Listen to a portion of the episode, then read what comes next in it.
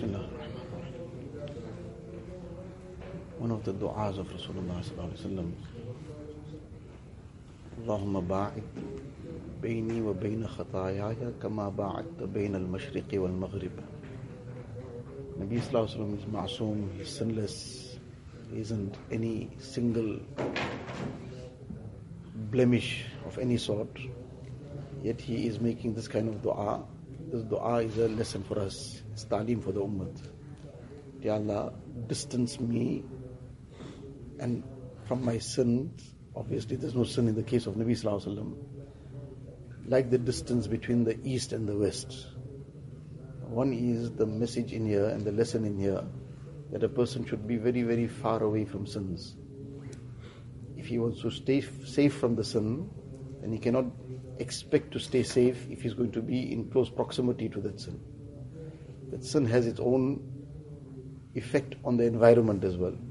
If a person is in that environment of sin, he might not have intended to be indulging in that, but that sin has its own effect on that environment, which makes it very, very likely that a person can slip in that environment. So, therefore, if he wants to stay safe, he has to stay far away from that environment of sin as well. Many a times, a person has not gone into some place with the intention of committing any wrong, but because of the exposure to whatever is happening there, that becomes a means of his mind now getting drifted and from one thing to the next. When a person continuously get exposed to something, the inhibitions, the restraint within himself starts reducing. There's one incident which Thanwi Rahmatullah has mentioned about one Buzurg. He was going somewhere and as he passed some place, suddenly was something that he just didn't expect that something like this would be happening there. He just saw somebody committing some serious sin. This had such an effect on him. He came back and he felt a severe fever. In any case, then he needed to relieve himself. When he went to relieve, himself, he passed out blood. This was the effect of that shock that he had, such a severe impact it had on him. This was the result of that, what he just had suddenly seen, and that fear of Allah Ta'ala in his heart, this is the effect it had. But sometime later, again, a few days later, he happened to pass by some place, again, his eyes fell on something by chance, somebody was committing a major sin, and again it had an impact on him. But this time, that first impact was not this, it didn't have the same impact again. Meaning that that fever came, but it didn't have that severe impact like the first time. The third time, again, something like this happened. He felt very hurt about it. But that first time that what happened and the second time that happened, that impact didn't remain on the third time. Whereas this was something which was beyond his control. It wasn't something that he was accountable for. But despite the fact that this was something not part of his doing, it wasn't, he's not accountable for anything. But the impact that it had the first time and the second time was very much reduced the third time.